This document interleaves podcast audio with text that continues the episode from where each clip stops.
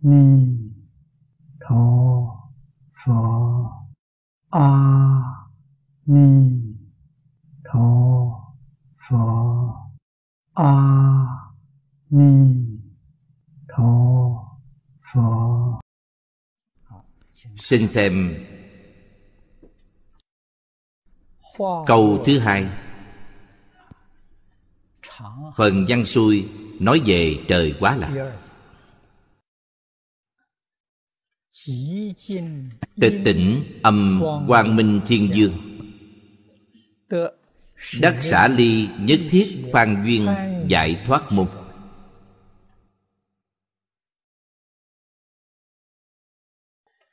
Phía trước đã nói qua biểu pháp của danh hiệu thiên dương.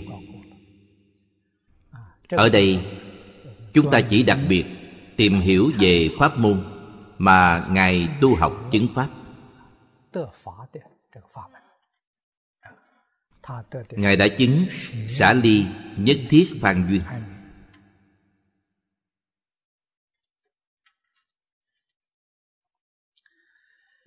Trong đoạn này, Đại sư Thanh Lương chú giải nhiều hơn.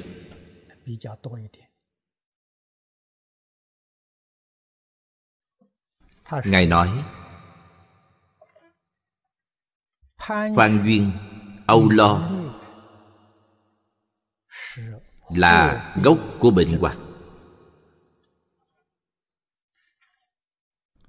hoặc là mê hoặc. Công đệ nói rõ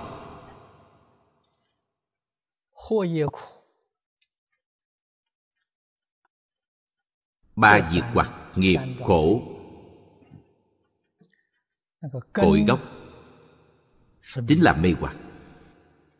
Vì có mê hoặc mới có tạo nghiệp, tạo nghiệp mới thọ quả báo. Nếu chúng ta muốn không thọ quả báo hư vọng,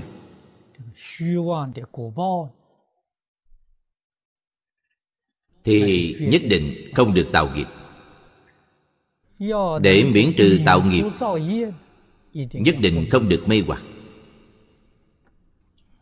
Vì vậy mà hoặc thuộc về vô minh.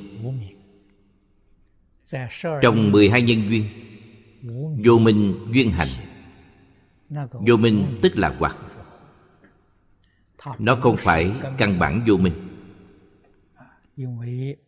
Vì thánh giả nhị thừa không có khả năng đoạn trừ căn bản vô minh, phải là pháp thân đại sĩ mới có thể thấy được căn bản vô minh.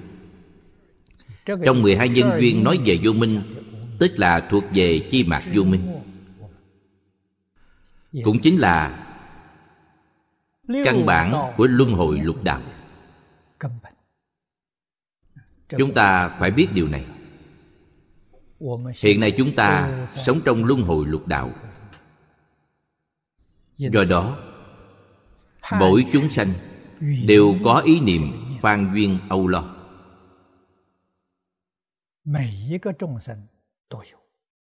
Chúng ta không thể nói mỗi người được, vì trong lục đạo thiên nhân có, A-tu-la có, súc sanh, ngạ quỷ, địa ngục đều có. Hiện tượng này từ đâu mà có? Đức Phật nói cho chúng ta biết, do từ vô thỉ kiếp đến nay, chúng ta mê thất tự tánh. Từ căn bản vô minh sanh khởi chi mạc vô minh, đọa lạc trong lục đạo, không có ngày thoát ra.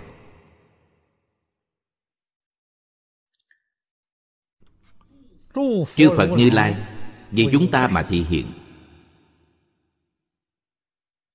Ở đây hiện ra thân thiên dương,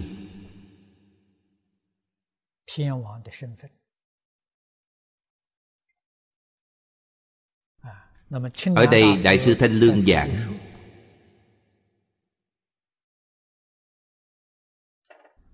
đoạn thứ nhất thiện hóa thiên dương.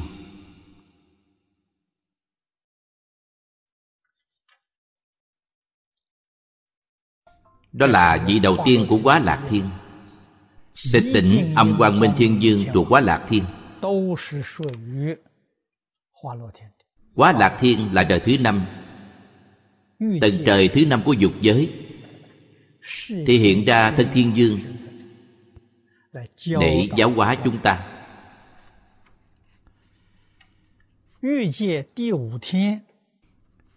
Tầng trời thứ 5 của dục giới khá tốt.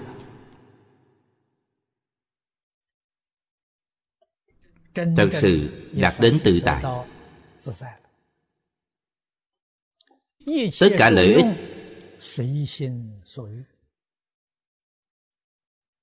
đều tùy vào tâm mong cầu mà biến hóa ra.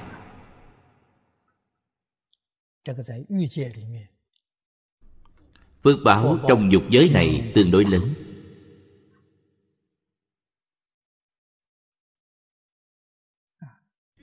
Phước báo này từ đâu đến? Là do tu đức, không phải tánh đức. Phước báo của tánh đức là bên ngoài thập pháp giới, bên trong thập pháp giới đều thuộc về tu đức. Tu những gì? Xả ly. Chúng ta gọi là buông xả. Buông xả cái gì? Buông xả phan duyên. Phan thủ duyên lự. Đại sư Thanh Lương dùng 4 từ này để giải thích. Tâm cảnh vô đắc mới có thể buông được phan duyên. Từ lý mà nói, vì sao chúng ta không thể buông được? Vì sao không xả bỏ được? Chúng ta luôn cho rằng có tâm. Cảnh giới là có thật. Tâm là năng đắc năng thủ. Cảnh giới bên ngoài là sở đắc sở thủ. Cho rằng tất cả năng sở đều là có thật.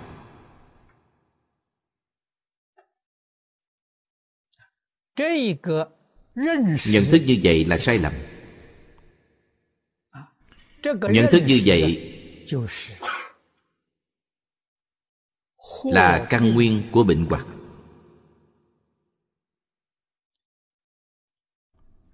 Vì vậy, đối với cảnh giới bên ngoài,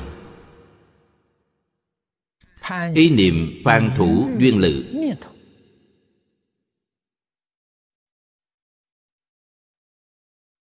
rất kiên cố. Niệm niệm không quên, làm sao có thể buông xả? Đức Phật dạy chúng ta buông xả, trước tiên là dạy chúng ta nhìn thấu.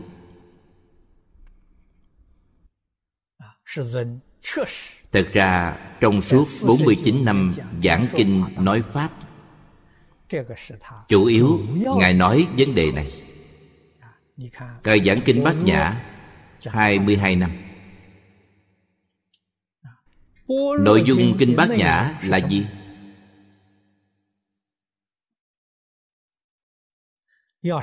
Nếu quy nạp toàn bộ nội dung kinh chỉ có 3 chữ: bất khả đắc.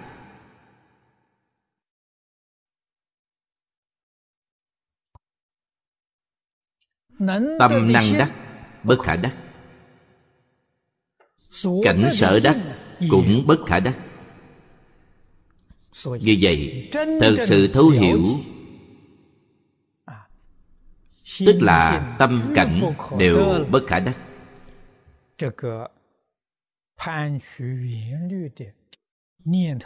Tâm niệm phan thủ duyên lự tự nhiên có thể buông xuống. Những đạo lý này, nếu những sự thật về chân tướng không được làm rõ ràng, minh bạch, thì nhất định không thể buông xả được.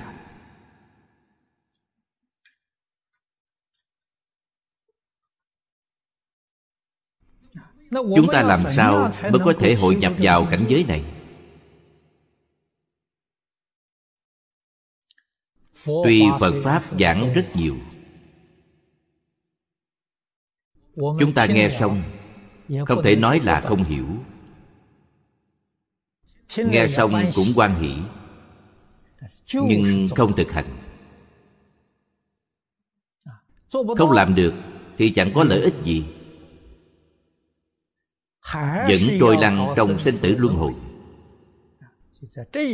Điểm này quý vị phải rõ ràng.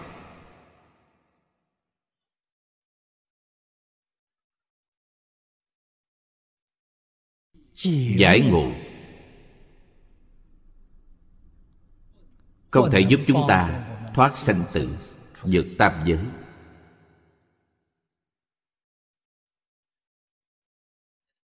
Lợi ích chân thật chính là chứng ngộ.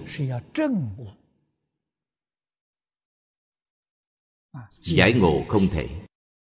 Ngộ có hai loại: giải ngộ và chứng ngộ. Giải tức là minh bạch, nhưng không làm được.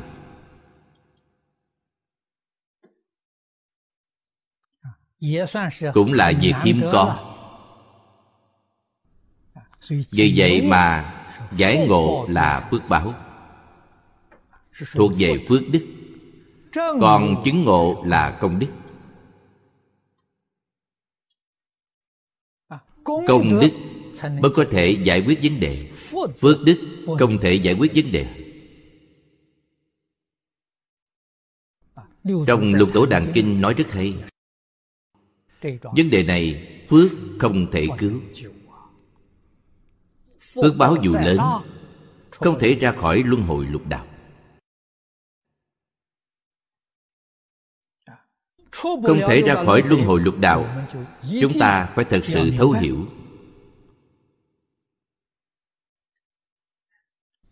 So sánh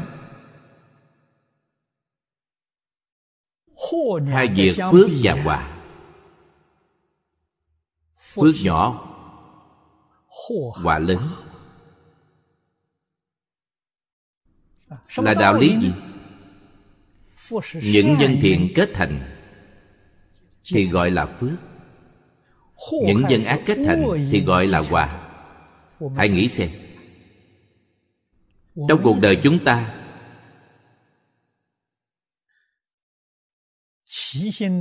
niệm thiện khởi lên nhiều hay niệm ác khởi lên nhiều? Nếu chúng ta thật bình tĩnh quan sát một ngày, từ sáng đến tối,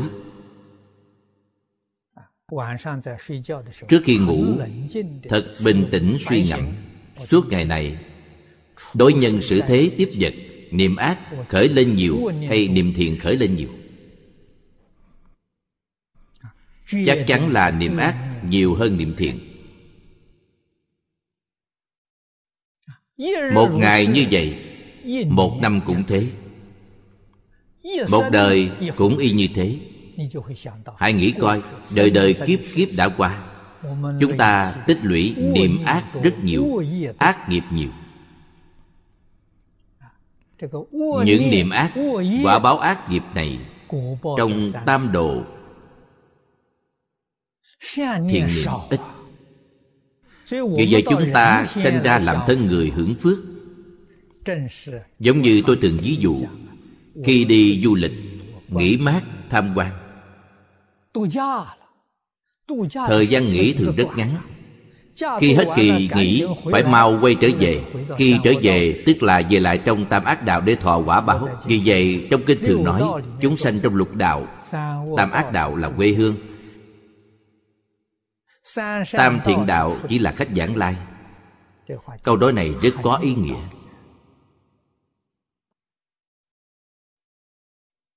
Sau khi chúng ta nghe xong, phải cảnh giác thật cao độ. Cuộc sống này làm sao sống nổi? Tình trạng trong ác đạo, quý vị tụng kinh Địa Tạng cũng biết.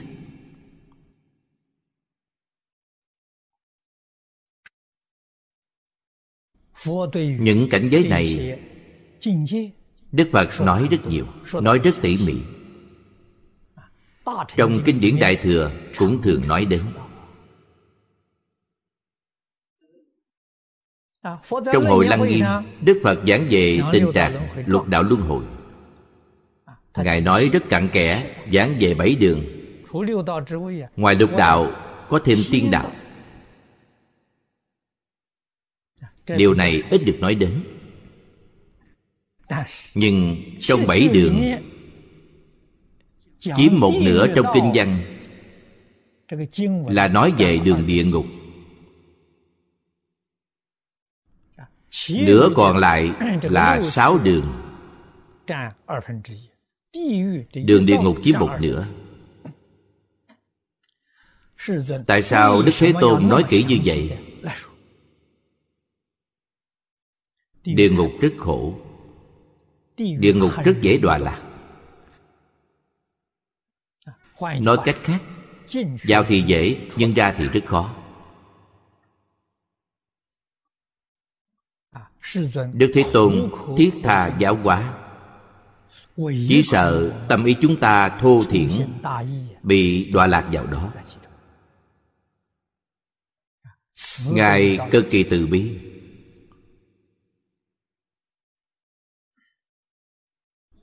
Chúng ta muốn trừ được khổ báo trong tam ác đạo,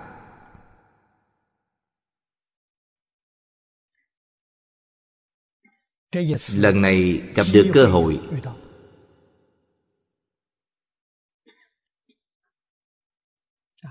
Đặc biệt là gặp được pháp môn thù thắng nhất.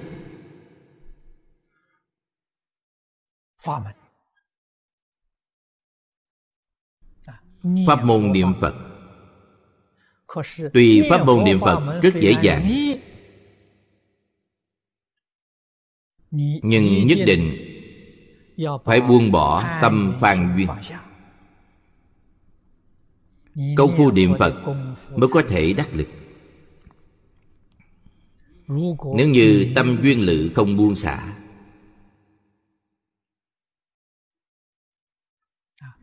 khi gặp pháp môn này, chỉ là cùng Phật A-di-đà kết pháp duyên mà thôi. Đời này không thể giảng sanh. Trong đời này không thể giảng sanh, chính là Thầy Lý Bỉnh Nam thường nói: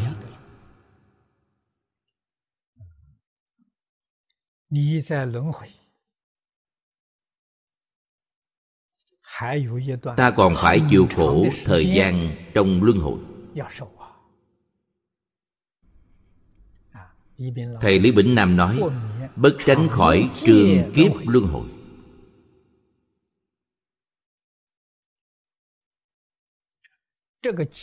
Gặp được cơ duyên này không dễ. Sau khi gặp được, phải thật sự nắm bắt, buông xả vạn duyên, nhất tâm chuyên niệm.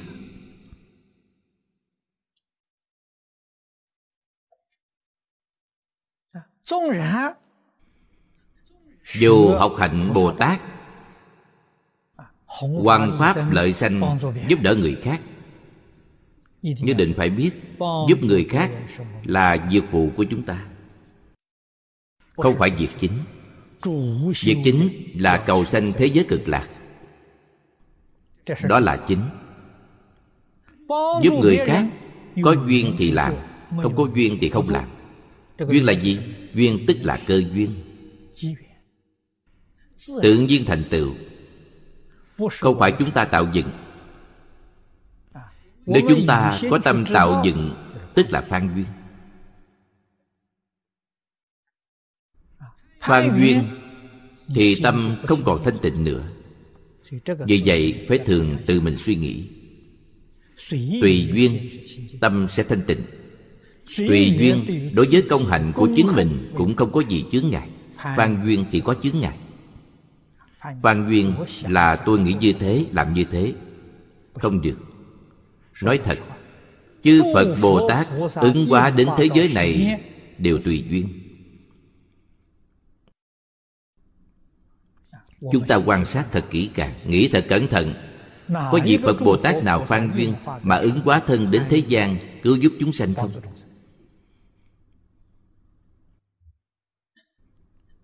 Nếu chư Phật Bồ Tát có tâm phan duyên thì lập tức bị thoái đọa. Tiểu Bồ Tát có, thường thoái chuyển. Đại Bồ Tát thì không thoái chuyển. Quý vị sẽ hỏi tại sao Ngài không thoái chuyển? Những suy nghĩ phan duyên không còn nữa, mới có thể giữ không bị thoái chuyển.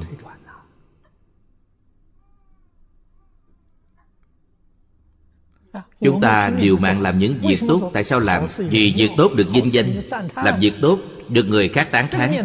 Có suy nghĩ này tức là sai.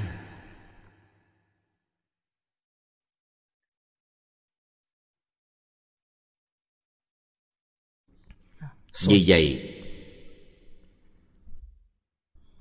thị phi thiện ác, các hung hòa phước chỉ trong một niệm cực kỳ vi tế.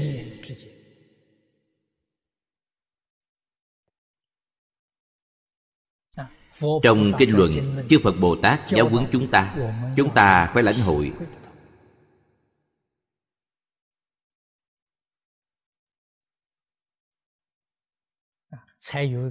Thì mới có một nơi để học tập.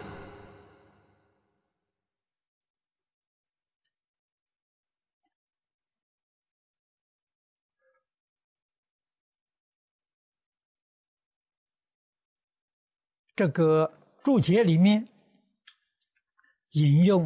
chú giải có trích dẫn một đoạn của Kinh Vi Ma. Phẩm Kinh Tịnh Danh Vấn Tật nói rằng gốc của bệnh là gì? Chữ bệnh tức là bệnh sanh tử, bệnh phiền não, bệnh luân hồi. Gốc rễ của bệnh này là gì? Trong kinh điển Đại Thừa, Đức Phật nói cho chúng ta biết những việc này là do vô lượng nhân duyên. Trong vô lượng nhân duyên, cái nào là nhân duyên đầu tiên? Nhân duyên đầu tiên tức là gốc rễ, tức là gốc của bệnh. Trả lời rằng gọi là có phan duyên.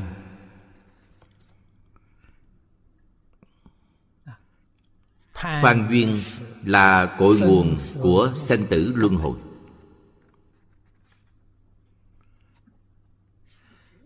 Là cội nguồn làm cho những người tu hành không thể ra khỏi thập pháp giới.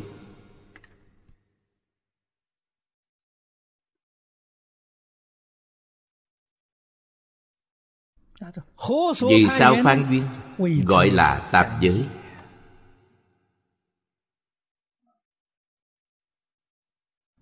Nói cách khác, vì có tâm phan duyên mà có tam giới. Tâm phan duyên có lớn nhỏ, sâu cạn khác nhau. Càng hướng xuống thì tâm phan duyên càng nghiêm trọng. Lục đạo thập pháp giới càng lên cao thì tâm phan duyên càng mờ nhạt, nhưng họ vẫn còn.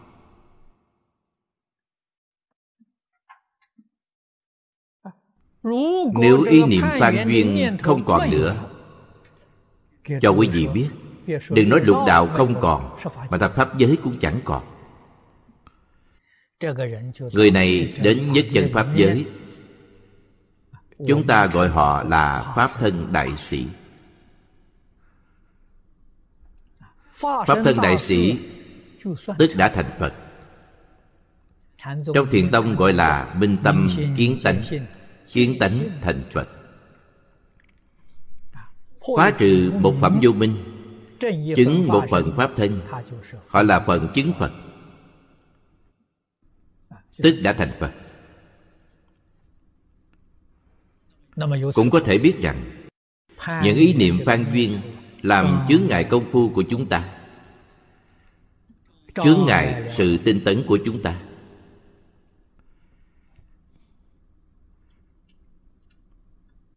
Do đó đoạn trừ phan thủ duyên lự là bài tập rất quan trọng trong sự tu hành của chúng ta. Chư Phật Tổ dạy chúng ta tùy duyên mà sống. Bồ Tát Phổ Hiền dạy chúng ta hằng thuận chúng sanh, tùy hỷ công đức. Thật sự hiểu đạo lý này, y giáo phụng hành, người đó thân tâm tự tại. Chúng ta thường nói là không có áp lực. Phan duyên có áp lực,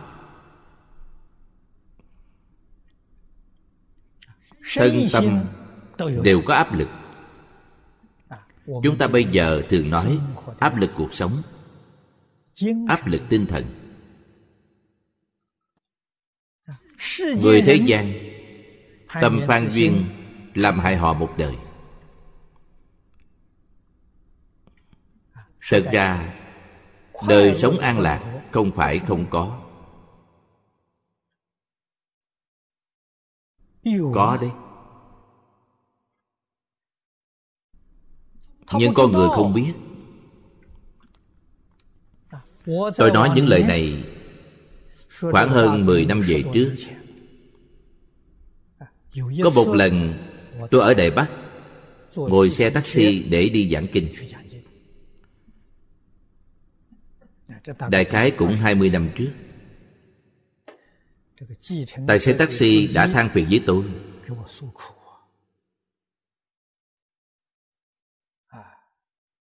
công việc hiện tại rất cực khổ, tiền thì khó kiếm, cuộc sống rất khó khăn.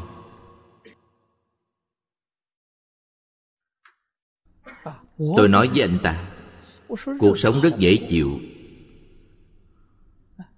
Xã hội hiện đại giàu có, không giống như ngày xưa. Bây giờ kiếm tiền không khó. Tôi tiếp gia đình anh có 4 người. Anh lái taxi, thu nhập cũng khá tốt.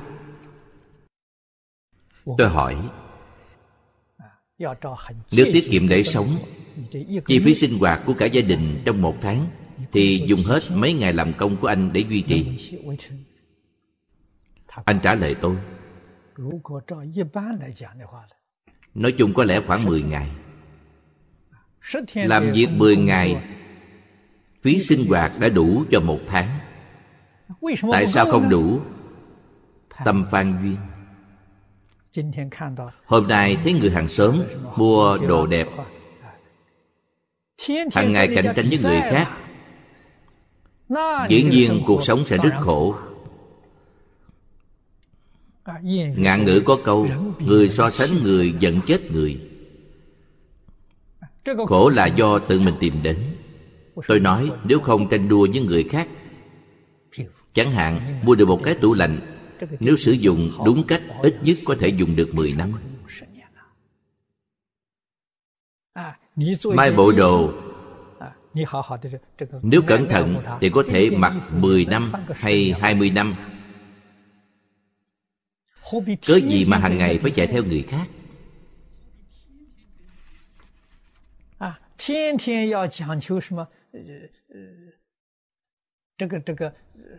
Ngày ngày chú trọng thời trang phong cách mới. Năm nay trào lưu kiểu này, năm ngoái vừa làm xong, năm nay đã không còn thịnh hành nữa.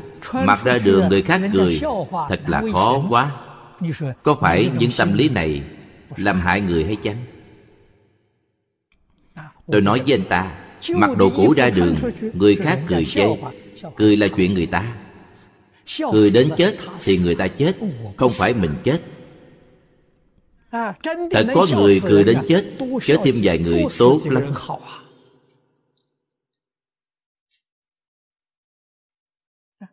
Vì vậy, không bị người khác cám dỗ, không bị ảnh hưởng bởi người khác, thì cuộc sống rất dễ dàng.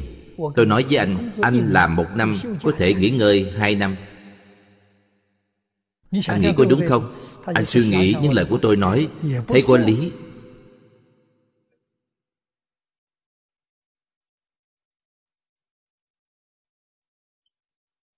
Vì vậy, nếu tâm duyên lự hạ thấp, chậm lại, thì cuộc sống hàng ngày rất dễ dàng.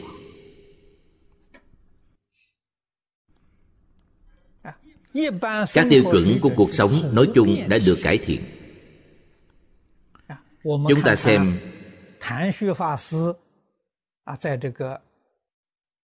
trong Niệm Phật Luận, Ngài Đàm Hư cho chúng ta biết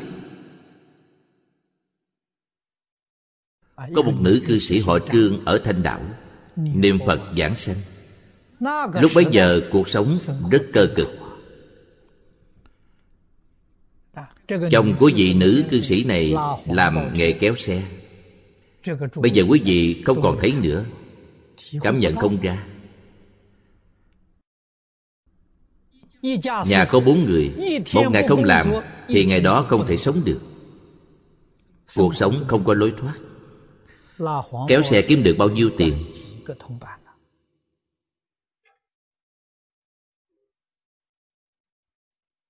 Như vậy, so sánh đời sống vật chất với thời xưa 50 năm trước, nói chung đã cải thiện rất nhiều. Bây giờ đời sống vật chất không phải là quá khó khăn. Miễn siêng năng làm việc thì cuộc sống sẽ dễ dàng. Vậy tại sao phải khoan duyên? Tại sao phải tranh đua với người khác? Chư Phật Bồ Tát Tổ sư Thiện Đức, bất luận thị hiện thân phận nào, cũng đều hiện ra thân tiết kiệm cho chúng ta thấy. Tiết kiệm là mỹ đức, là tánh đức. Trong luận ngữ chúng ta thấy học trò tán thán Đức Khổng Tử, mọi người công nhận Ngài có 5 loại đức hạnh, trong đó có tiết kiệm: ôn, lương, cung, kiệm, nhường. Cuộc sống của Ngài luôn cần kiệm, khiêm nhường. Chư Phật Bồ Tát cũng thế.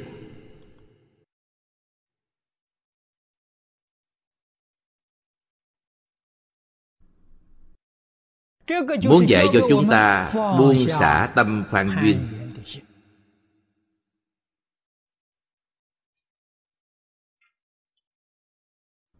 Chư Phật Bồ Tát tu tích công đức,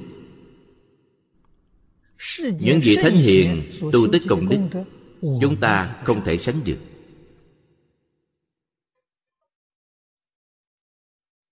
Công đức các ngài thành tựu là tùy duyên thành tựu. Giống như Bồ Tát Phổ Hiền nói về tùy hỷ công đức,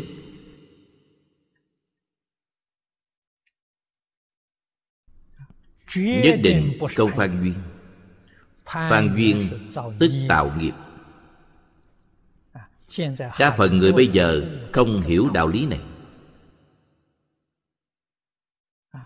Học Phật mà hiểu sai lầm đối với Phật Pháp,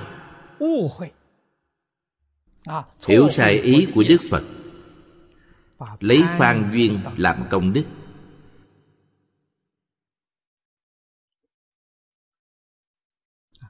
Không biết tận tâm tận lực là công đức viên mãn. Không hiểu những đạo lý này. Trong kinh Đức Phật nói rất nhiều, nói rất rõ ràng, tiếc là không lãnh ngộ được. Chúng ta thực ra biết rất nhiều người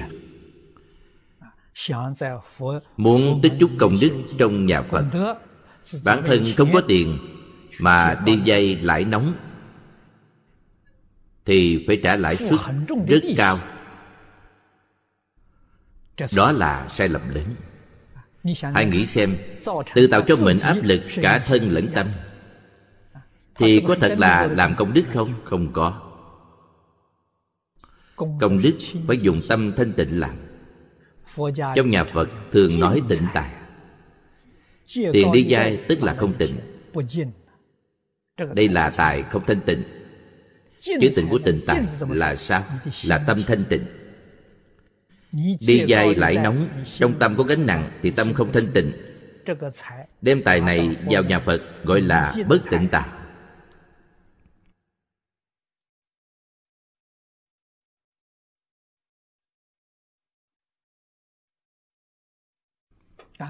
Khuyên người khác phát tâm, khiến người khác hân hoan vui vẻ, đó là thuộc tịnh tài.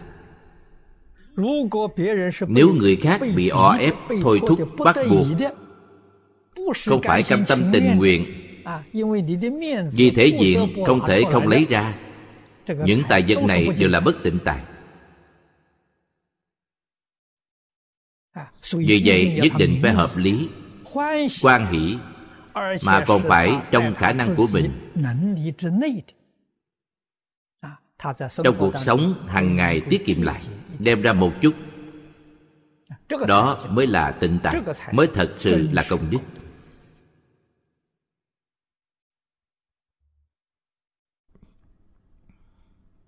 Hôm nay chúng ta đọc đến đoạn kinh văn này,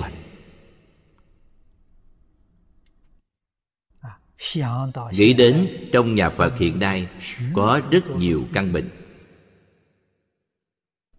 Chúng ta tu hành không thể nói không nỗ lực, không chăm chỉ. Thật sự rất siêng năng, rất phấn đấu, nhưng cuối cùng không nhận được thành quả. Điều này phải nghiêm túc phản tỉnh, kiểm điểm lại. Rốt cuộc chúng ta sai ở đâu?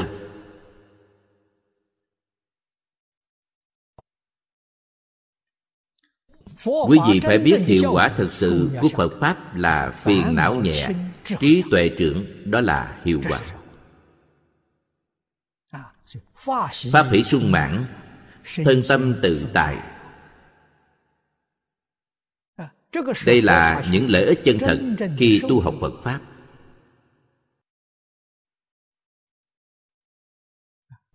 Thầy Phương Đông Mỹ giới thiệu Phật Pháp cho tôi. Thầy nói một câu rằng học Phật là hưởng thụ đỉnh cao của đời người. Quý vị nghe xem, hưởng thụ. Phiền não không phải sự hưởng thụ cao nhất. Tự tại mới là hưởng thụ cao nhất. Chúng ta xả bỏ phan thủ duyên lự.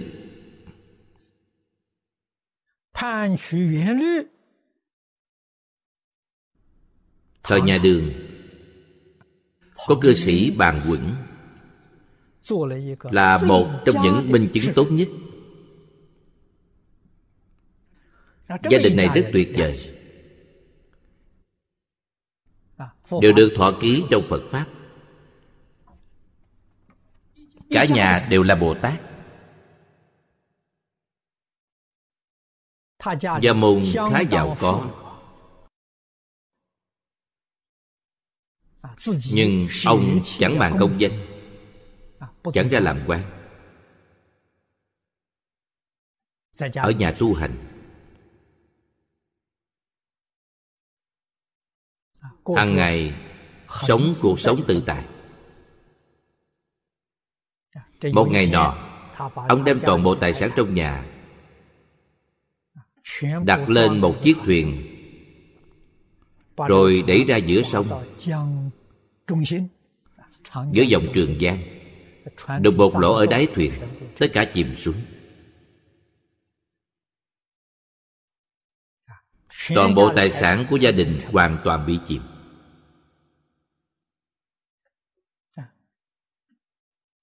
Khi ông làm việc này, chủ yếu là muốn để lại cho thế gian một câu nói. Người ta nhất định sẽ hỏi, khối tài sản đồ sộ như vậy mà đem bỏ xuống sông thật đáng tiếc. Nếu không sử dụng thì tại sao không đem đi làm việc từ thiện chứ? Mọi người thấy việc này nhất định phải hỏi như vậy. Ông trả lời một câu, câu nói này vĩnh viễn lưu truyền nhân gian: việc tốt không bằng không có việc gì. Đạo lý này thâm sâu, cực kỳ thâm sâu. Trong quyển viết, những ngày còn lại, ông từ bệnh dép cỏ, đang dép cỏ. Ở Singapore không còn thấy nữa, ở đại lục có thể vẫn còn. Sợ rằng bây giờ cũng không còn nhiều. Đang dép cỏ, mỗi ngày làm được vài đôi, đem bán được vài đồng tiền, lấy tiền này mua gạo về sống qua ngày, rất thoải mái tự tại.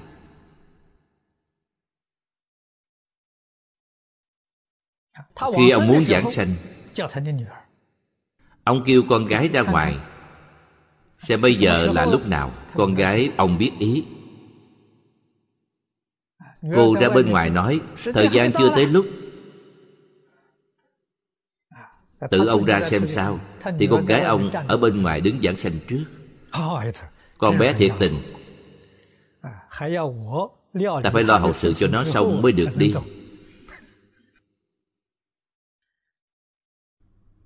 Người đi sau phải lo hậu sự cho người đi trước. Cả nhà sanh tử rất tự tại.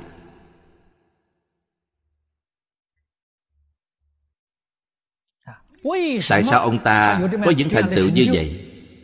Tâm phan duyên đã không còn nữa, thật sự buông xả, được đại tự tại.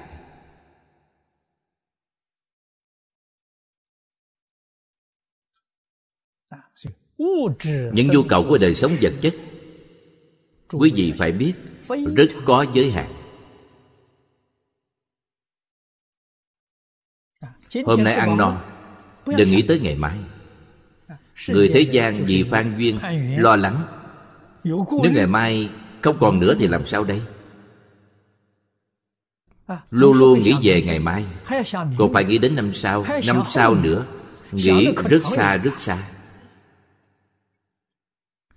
Chư Phật Bồ Tát không nghĩ vậy. Tại sao lại không nghĩ tới? Vì bất khả đắc. Nghĩ làm gì? Vì vậy mà ngạn ngữ có câu nói rất hay: số mệnh có cuối cùng tự nhiên có, số mệnh không có thì đừng cưỡng cầu. Cưỡng cầu bức bách được, vẫn là trong định mệnh có được. Nghĩ coi có oan uổng lắm không? Khi hiểu đạo lý này nên ra sức tích lũy công đức. Đó là cách mà chư Phật Bồ Tát đã làm trong vô lượng kiếp, chưa bao giờ gián đoạn. Đức tức là toàn tâm vì lợi ích chúng sanh, có thể xả thân vì lợi ích chúng sanh, thường giữ tâm này thì gọi là đức. Công phải coi nhân duyên,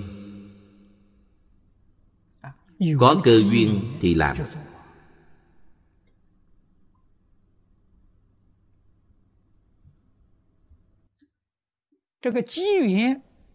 Cơ duyên đều có ở mọi lúc mọi nơi.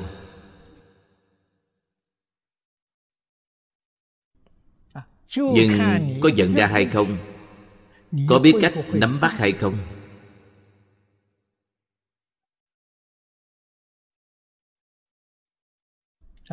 Khi chúng ta đi trên đường, thấy có người vứt vỏ trái cây, người nào bất cẩn đạp trúng vỏ trái cây này sẽ bị té. Nếu quý vị nhặt nó lên, đem bỏ vào thùng rác, đó gọi là công đức. Khi thấy người già qua đường, trên đường có rất nhiều xe cộ, nếu có thể giúp họ, dẫn dắt họ qua đường an toàn, đều gọi là công đức.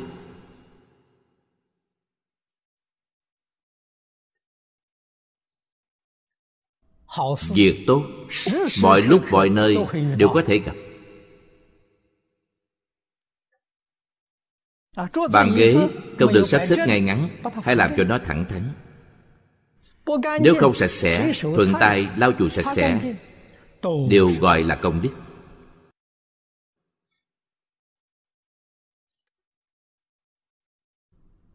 Niệm niệm đều nghĩ đến lợi ích của chúng sanh,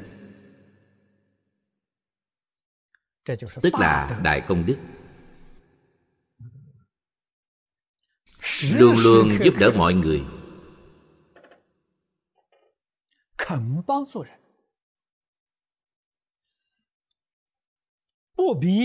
không bận tâm tìm kiếm, gặp đâu làm đó thì tâm mới an được. Đừng tìm kiếm. Khi nào gặp thuận tai thì làm. Đó là công.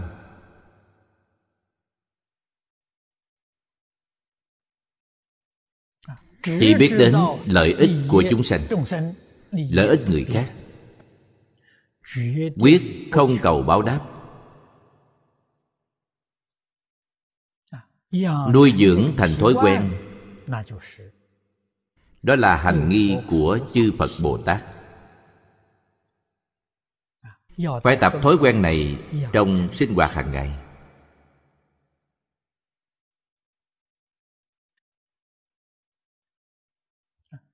Tâm hành của bản thân, đời sống của chính mình đều làm gương cho người khác, chính là đại công đức. Ngay trong cuộc sống, bổn phận của bản thân, Khổng giáo và Phật giáo đều nói như thế. Khi có đời sống phú quý thì làm gương cho người phú quý.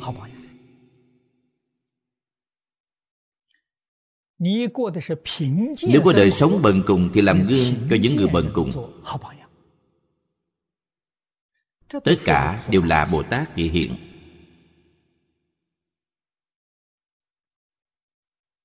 Người giàu có thì làm những việc từ thiện phúc lợi xã hội. Trong việc từ thiện phúc lợi, quan trọng nhất là giáo dục. Giáo dục là việc quan trọng nhất trong từ thiện phúc lợi. Tâm từ bi vô cùng lớn, chân thật cứu tế, là giúp chúng sanh phá mê khai ngộ.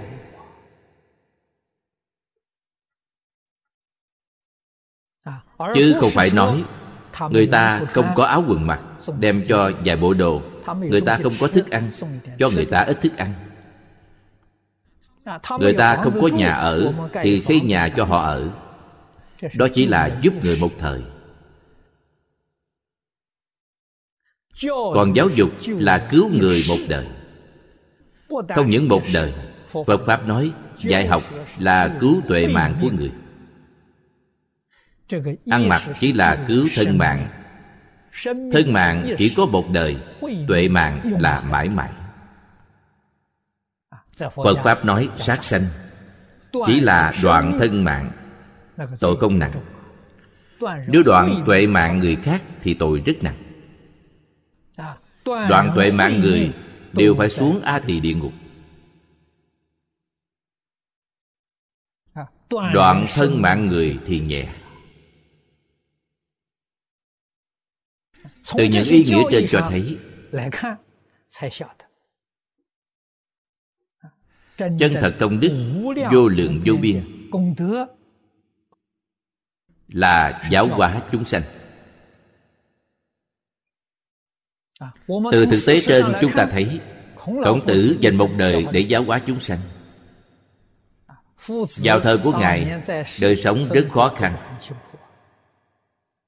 không giàu sang, sinh hoạt rất bình thường.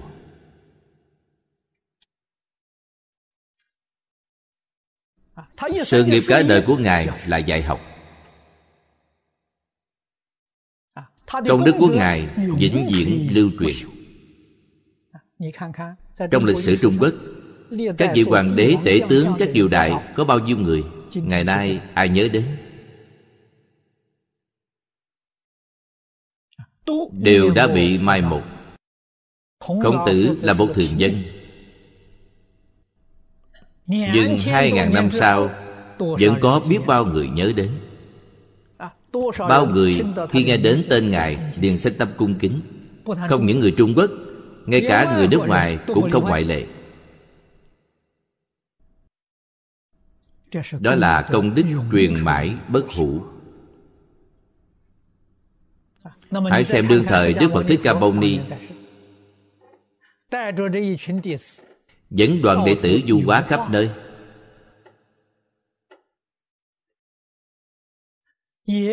cũng là làm công việc dạy học.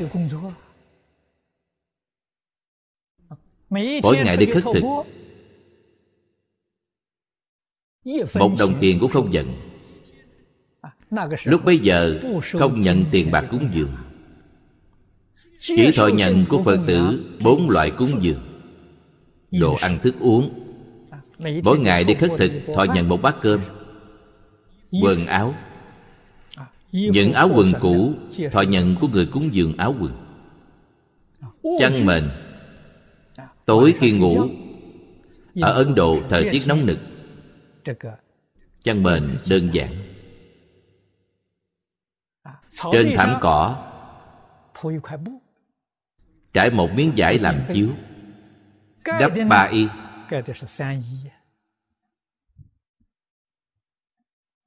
Một bình bát, 3 y buổi tối làm mền đắp. Trải chiếu trên thảm cỏ, ngày nay gọi là tọa cụ, vốn là đồ để ngủ.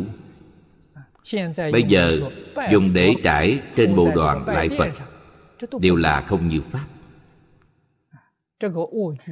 Tọa cụ vốn là để trải trên cỏ làm chiếu nằm. Cuộc sống rất đơn giản. Ngày nay trên thế giới có bao nhiêu người lại Phật, bao nhiêu người lễ kính Phật. Đức Phật mới thật sự là người làm việc cứu tế chúng sanh, cứu pháp thân tuệ mạng cho nhân gian. Chúng ta phải biết đạo lý này. Suốt đời Đại sư Ấn Quang, tất cả phẩm vật của Phật tử cúng dường, Ngài đều đem đi in kinh bố thí, cứu tế pháp thân tuệ mạng của chúng sanh, không làm việc khác.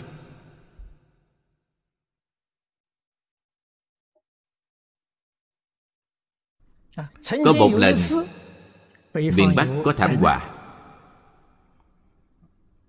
Ngài cũng tùy duyên cứu trợ.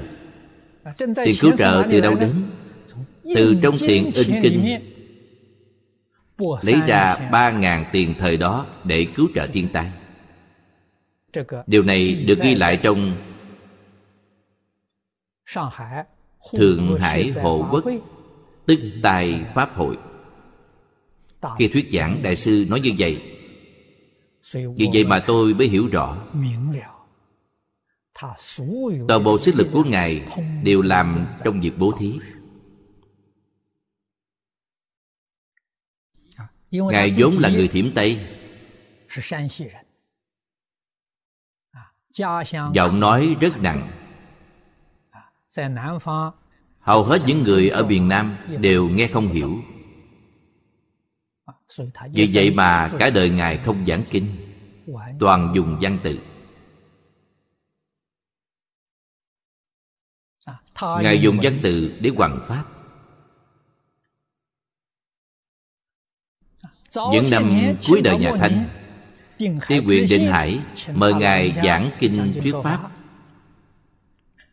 nhưng Ngài mời người giảng thế, Ngài không đi, mời người khác giảng thế. Giảng gì? Giảng Văn Xương Đế Quân âm chất văn. Khi tôi thấy những tư liệu này, lúc mới học Phật, thấy rất lấy làm lạ. Một đời tổ sư Tri huyện mời giảng kinh, Ngài lại phái người giảng âm chất văn. Lúc đó tôi suy nghĩ hoài không thông, bây giờ thì đã biết.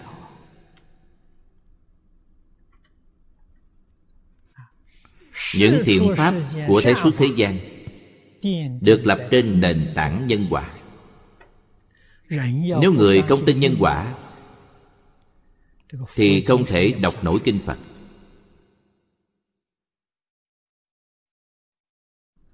Cho dù có giảng kinh luận Đại Thừa thì cũng là vô ích. Vì vậy mà thiện pháp thế xuất thế gian được xây dựng trên nền tảng nhân quả. Nhân quả là căn bản của Phật Pháp. Phật Pháp toàn bộ là nhân quả.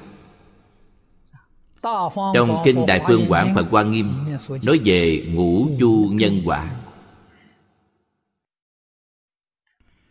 Kinh Pháp Hoa nói nhất thừa nhân quả.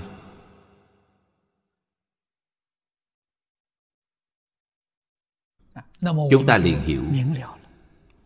Tổ sư Ấn Quang làm như vậy hoàn toàn đúng. Đúng là ứng cơ thuyết pháp. Nơi này mới chỉ là nơi sơ học Phật.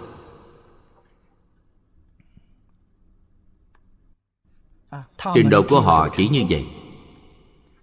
Trình độ như vậy chúng ta cũng không được bỏ qua. Nói thật, trình độ cao hơn so với chúng ta bây giờ.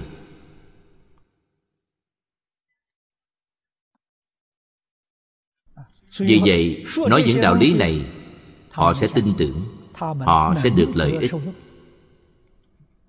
Nếu ngày nay chúng ta nói những điều này,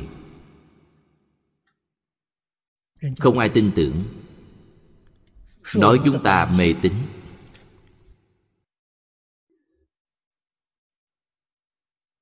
Trong kinh luận Đại Thừa rất lý luận vi diệu, bàn luận điều huyền diệu, chỉ có thể gật đầu thọ dụng chăng?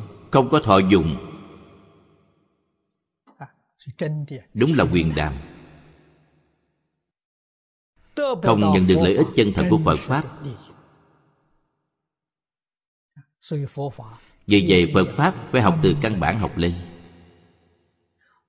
Bất luận là học bao lâu, cho đến Địa Thượng Bồ Tát, Đẳng Giác Bồ Tát, cũng không thể xả bỏ nhân quả.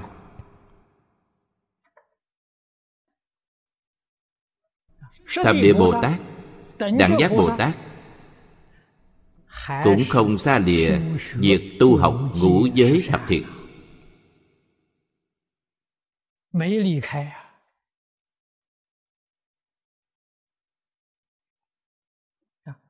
Tam phước trong Quán Kinh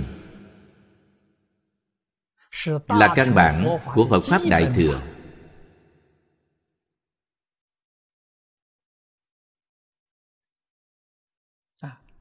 Khởi đầu dạy chúng ta hiếu thân tôn sư. Ý nghĩa hiếu thân tôn sư rất sâu, rất rộng. Bao nhiêu người hiểu được? Cảm ứng Thiên Dựng Biên nói về hai chữ trung hiếu. Trong chú giải là một đề mục lớn.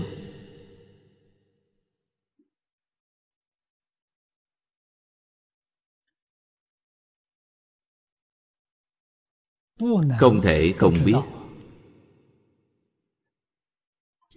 Hai chữ hiếu kính muốn viên mãn, phải đến Như Lai quả địa mới có thể làm viên mãn được.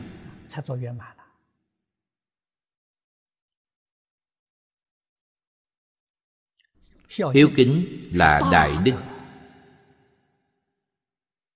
Trong nhà Phật, Bồ Tát Địa Tạng làm tượng trưng.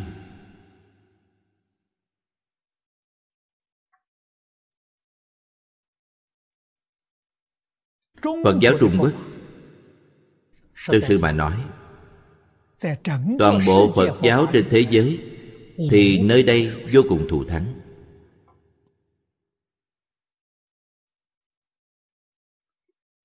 Lấy 4 vị Bồ Tát tượng trưng cho sự tu học pháp môn của chúng ta, hiển hiện ra toàn bộ trọng tâm của Phật Pháp.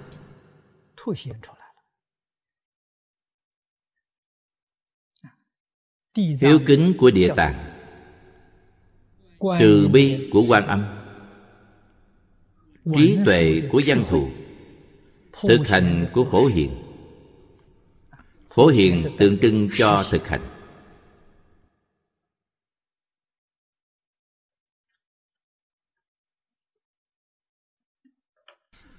Không những Thế Tôn nhất đại thời giáo hiển thị đầy đủ, thập phương tam thế vô lượng vô biên chư Phật giảng dạy tất cả kinh giáo,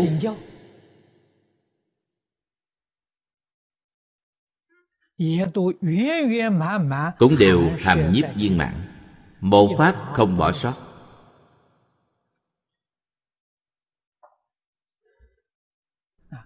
Tâm chúng ta không xả bỏ khoan duyên,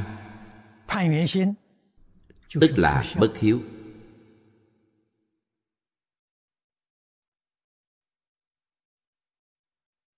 Phật tổ dạy chúng ta buông xả. Chúng ta không thể xả là chúng ta không tôn kính thầy tổ.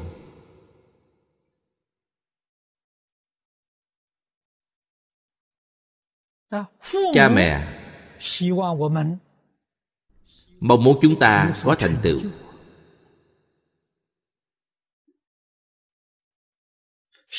mong chúng ta làm thánh hiền, học Phật xong mong chúng ta thành Phật Bồ Tát. Chúng ta không thể không y giáo phụng hành, tức là bất hiếu.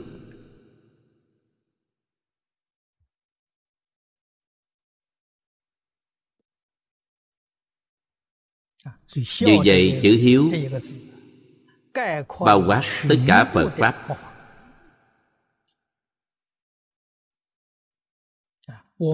Chúng ta muốn thật sự có thành tựu, phải đoạn phiền não, phải nhổ bỏ gốc rễ của phiền não. Gốc rễ ở đâu? Thật sự mà nói, bản thân chúng ta không hề biết. Bình thường khi giảng kinh tôi có nhắc nhở,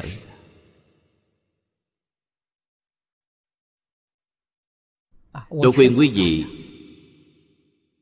trong đời sống sinh hoạt hàng ngày, nơi đối nhân xử thế tiếp vật, hãy đoạn bỏ ý niệm nắm giữ đối với người, đối với việc, với tất cả sự vật, ý niệm khống chế, tức là tâm phan duyên.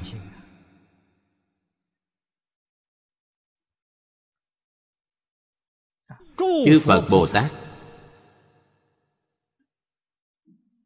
Đại Thánh Đại Hiền đối với tất cả chúng sanh nhất định không có tâm khống chế. Nếu có tâm khống chế tức là phàm phu, không phải thánh nhân. Thật sự không có tâm chiếm hữu, ngay cả tâm niệm cũng không, huống gì là hành vi.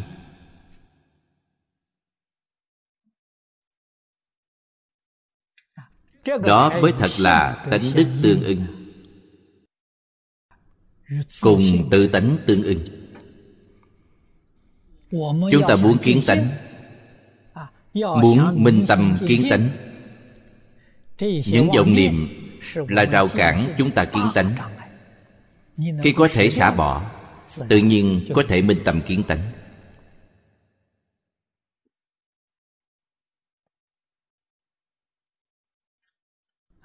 Nhưng muốn triệt để buông xả, phải hiểu thật rõ chân tướng của vũ trụ nhân sanh.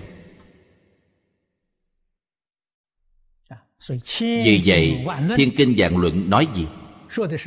Đó là nói về chân tướng của vũ trụ nhân sanh. Khi minh bạch chân tướng thì ý niệm tự nhiên không sanh. Tại sao ngày nay chúng ta khởi tâm niệm? Vì sao kiên cố chấp trước đối với sự thật chân tướng hoàn toàn không biết? Không biết tất cả Pháp là duyên khởi tánh không. Bốn chữ duyên khởi tánh không ai ai cũng nhận ra, rất quen thuộc. cũng thường nói, nhưng chỉ biết nói. Thật sự cái gì là duyên khởi, cái gì là tánh không, hoàn toàn không có khái niệm. Nếu có khái niệm thì tâm sẽ thanh tịnh, buông xả ý niệm phan duyên.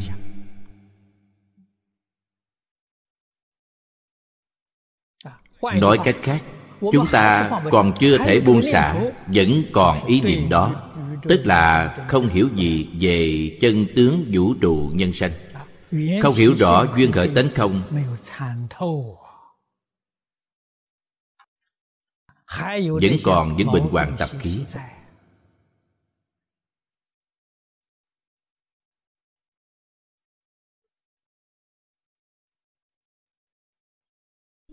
Cổ nhân tiền đức tu hành, đa phần nương vào Kinh Kim Cang là có đạo lý, không thể nói rằng không có đạo lý. Kinh Kim Cang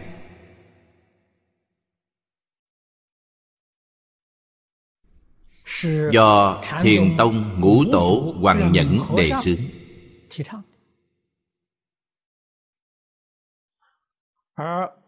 về sau Lục Tổ Huệ Năng xiển dương rộng rãi,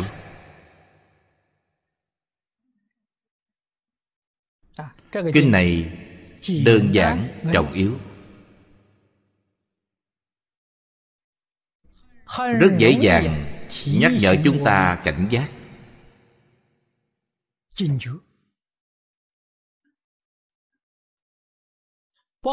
Giúp chúng ta sửa những quan niệm sai lầm.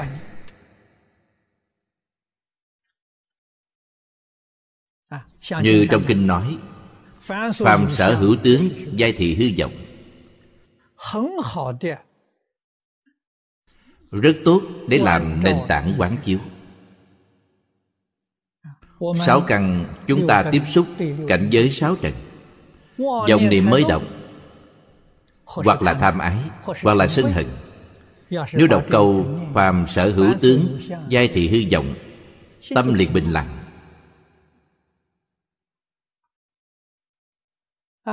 khôi phục đến bình tĩnh. Bình tĩnh là chân tâm, chân tâm là tâm bình đẳng, chân tâm là tâm thanh tịnh.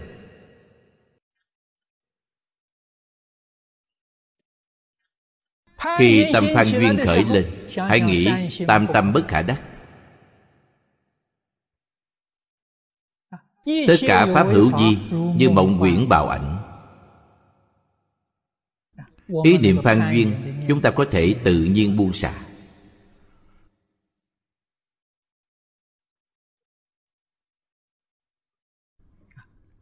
Công đức lớn nhất, công đức chân thật nhất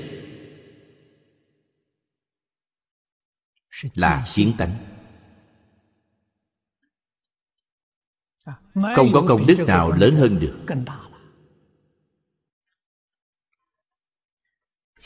Trong Tịnh Tông, công đức thù thắng nhất là giảng sanh. Những ông lão, bà lão cả đời không biết giảng kinh thuyết pháp, cũng không làm việc từ thiện phúc lợi xã hội, nhưng khi họ giảng sanh, chỉ một biểu hiện khiến cho bao nhiêu người phải nhìn, nghe thấy rất cảm động, phát tâm làm theo, tăng trưởng tín tâm, tăng trưởng nguyện lực. Công đức này không thể lấy gì để so sánh được, khiến cho người niệm Phật nghe được, nhìn thấy, tín tâm tăng trưởng.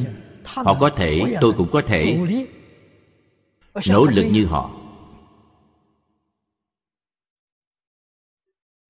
Quý vị phải biết, một người được giảng sanh là một người đã thành Phật.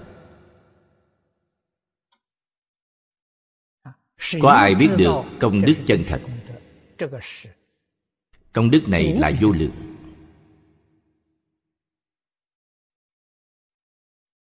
Những người đó hàng ngày chăm chỉ tu học, cuối cùng đã hiển thị kết quả cho chúng ta thấy.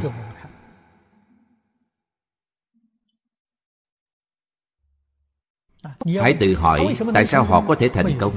Không gì khác, tâm phan duyên đã buông xả, nội tâm thật sự đạt đến thanh tịnh. Nếu lấy những thứ rác rưởi ấy đem để trong tâm thì tâm thanh tịnh của chúng ta bị phá hoại,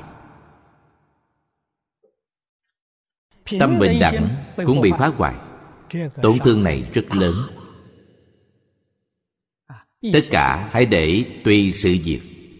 Sỉ nhục tùy chúng sỉ nhục, phỉ báng tùy chúng phỉ báng.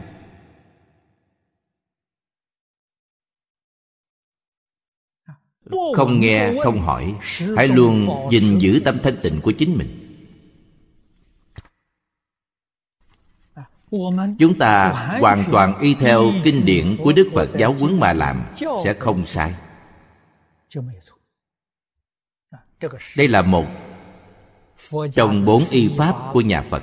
Y pháp bất y nhân.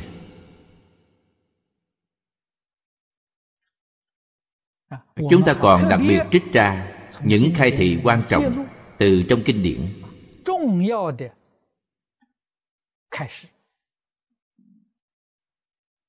Trích ra 60 mấy điều, kết thành một tập sách nhỏ. Tịnh tông đồng học tu hành thủ tắc, hy vọng chúng ta làm tốt những việc này trong sinh hoạt hàng ngày. Kinh văn quá dài, sợ quý vị không nhớ nổi. Cuốn sách nhỏ này làm vật tùy thân, mọi lúc mọi nơi có thể xem. Xem xong thì làm theo.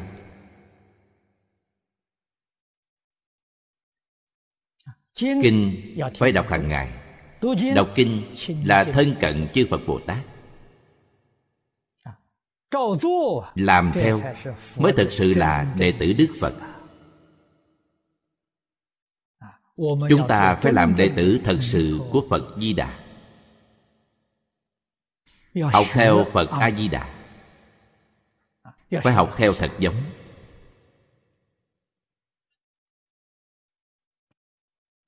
Đức Phật dạy chúng ta phải tự hành quá tha. Tam phước trong Quán Kinh 10 câu trước là tự hành, câu cuối cùng này dạy chúng ta phải quá tha.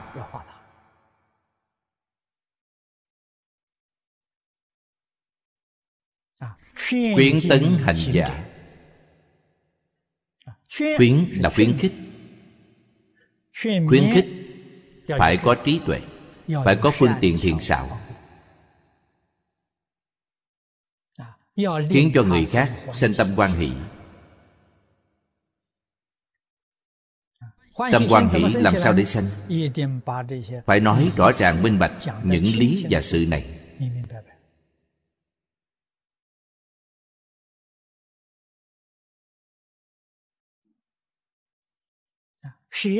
Xả bỏ những ác niệm,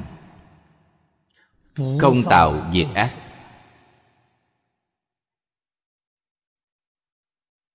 Điều này rất quan trọng. Đương nhiên quả báo có thể thay đổi. Tất cả phan duyên, phạm vi bao quát của tất cả này quá rộng. Tất cả pháp thế suốt thế gian đều không chân thật.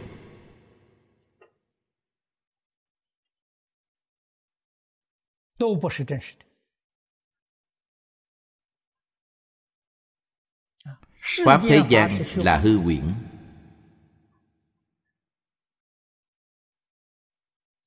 Phật pháp cũng hư huyễn. Phật pháp và pháp thế gian khác nhau chỗ nào?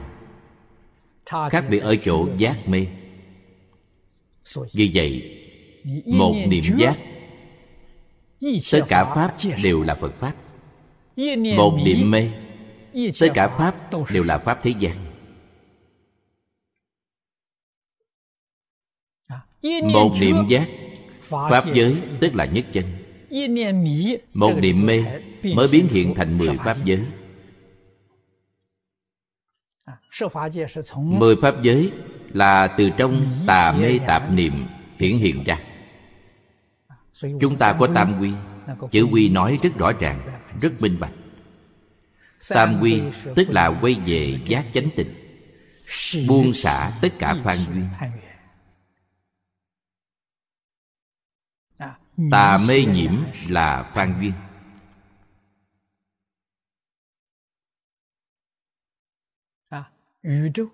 Chúng ta không biết rõ ràng sự thật chân tướng của vũ trụ, không minh bạch tức là mê. Từ trong mê sanh ra không chánh tri kiến, tà tri tà kiến. Không chánh tri kiến tất nhiên sanh ra ô nhiễm. Ô nhiễm là gì? Phiền não, vọng tưởng, phân biệt, chấp trước đều là ô nhiễm. Trong chân tâm bản tánh thì không có những thứ này. Đại sư Huệ Năng nói rất hay. Chân tâm là như thế nào? Vốn không có một vật nào. Đó là chân tâm. Có một vật đều không phải chân tâm.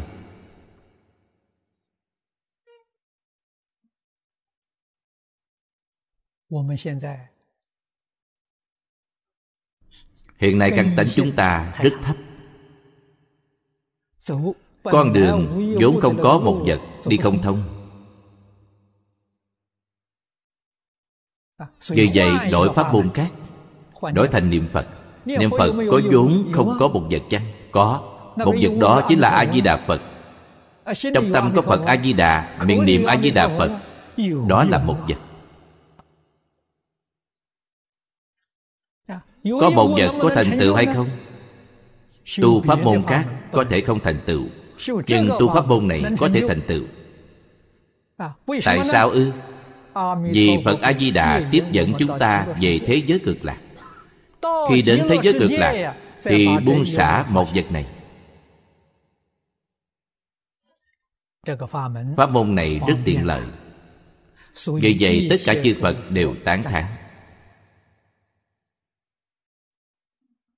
Do đó ngày nay chúng ta niệm câu A-di-đà Phật để buông xả tất cả tâm phan duyên. Chỉ phan duyên A-di-đà Phật. 8 vạn 4 ngàn pháp môn, không có pháp môn này, không có cách nói này. Tâm phan duyên của chúng ta đích thực là không buông được, nên thay thế thành câu A-di-đà Phật. Chuyên duyên A-di-đà Phật. Dùng phương pháp này gọi là đới nghiệp giảng sanh, sanh vào cõi phàm thánh đồng cư. Cao hơn một chút, sanh vào cõi phương tiện hữu duyên. Nếu buông xả luôn nhất niệm này, niệm mà vô niệm, vô niệm mà niệm, có thể sanh vào cõi thật báo trang nghiêm. Bồ Tát cõi thật báo trang nghiêm có niệm A-di-đà Phật không? Có niệm, nhưng niệm khác chúng ta niệm. Các ngài niệm mà không còn vọng tưởng phân biệt chấp trước, vì vậy gọi niệm mà vô niệm, vô niệm mà niệm. Hoàn toàn xưng tánh. Vì sao phải niệm? Không niệm cũng được vậy. Không sai, không niệm cũng được. Không niệm mà niệm là vì độ chúng sanh khác. Niệm là để làm gương cho những người niệm Phật. Hãy xem, Đức Phật cũng niệm Phật, Đẳng Giác Bồ Tát cũng niệm Phật. Niệm cho người khác thấy, cho người khác thấy tăng trưởng tín tâm, tăng trưởng tâm nguyện.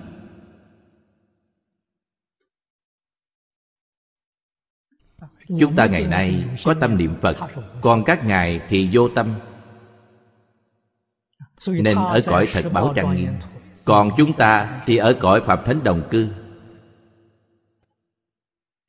Khi nào chúng ta niệm tới công phu thành thục, cũng đạt đến niệm mà vô niệm, cảnh giới chúng ta tự nhiên sẽ cao lên, không cần tìm cầu. Nếu có cầu tức có tâm phan duyên. Tâm phan duyên tức là chướng ngại cầu nguyện. Vì vậy Phật Pháp nói phải có nguyện, không thể có cầu.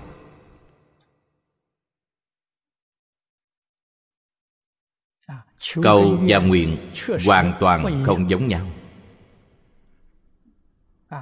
rất tương đồng nhưng khác nhau. Bây giờ chúng ta mới làm rõ ràng. Nguyện là gì? Tùy duyên là nguyện, phan duyên là cầu. Như vậy thì mới có thể phân biệt rõ ràng. Mong cầu và phát nguyện không giống nhau. Một cái là tùy duyên, còn cái kia là phan duyên.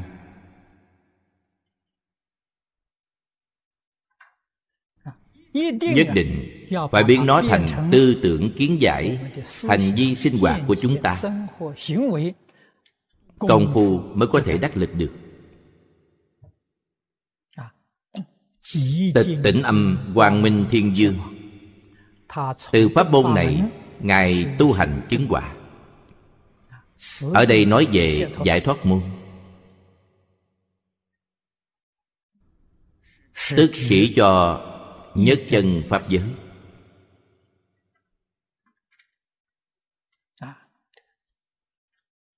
Giải là động từ mở ra, giải trừ kiến tư phiền não, trần sa phiền não, thoát đi luân hồi lục đạo, thoát đi thập pháp giới, nhập vào nhất chân pháp giới. Môn là phương pháp, ngài từ phương pháp này tu hành thành tựu.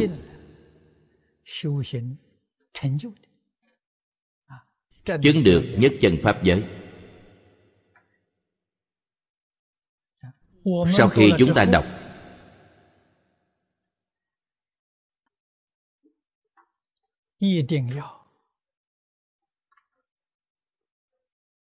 phải có sự lãnh hội sâu sắc,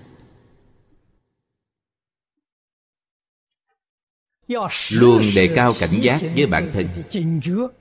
Ngày nay công phu chúng ta chưa đắc lực, tức là chưa xả bỏ phan duyên.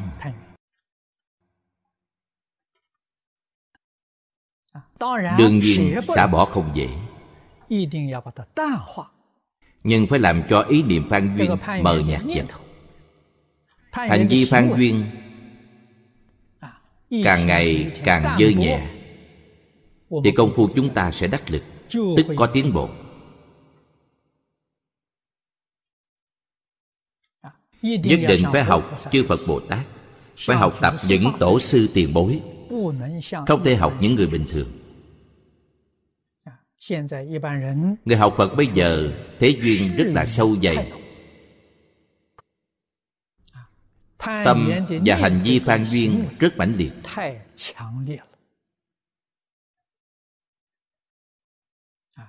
Không thể học điều này,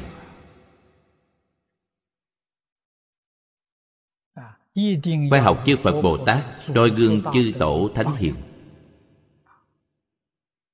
Ngày xưa khi tôi học Phật, thầy Lý Bỉnh Nam nhiều lần khuyên tôi nên theo học pháp của tổ sư Ấn Quang.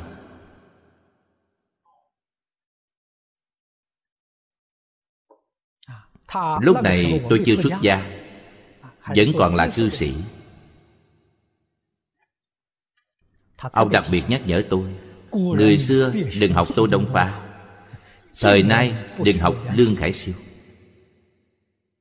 Tô Đông Pha và Lương Khải Siêu đều là những Phật tử thuần thành, là nhà Phật học. Tại sao không thể học họ? Tâm phản duyên chưa xả bỏ. Tuy rất thông thạo Phật học, cách nói đức tài giỏi uyên thâm, trước tác cũng rất nhiều, có thể lôi cuốn những thành phần tri thức, nhưng không thể ra ngoài tam giới, không thể thoát sanh tử. Niệm Phật giảng sanh cũng không có phần, vì vậy không thể học.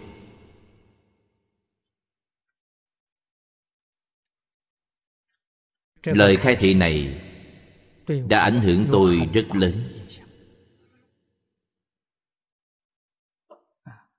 là lời dạy chân thật từ bi của Thầy. Chúng ta có thể cùng nhau khích lệ. Nhất định phải thật làm thật, nhất định phải xả bỏ tâm phan duyên. Tùy duyên tự hành quá tha. Tùy duyên là công đức chân thật, vô lượng công đức. Hôm nay chúng ta giảng đến đây. A Ni Tho Phật. A Ni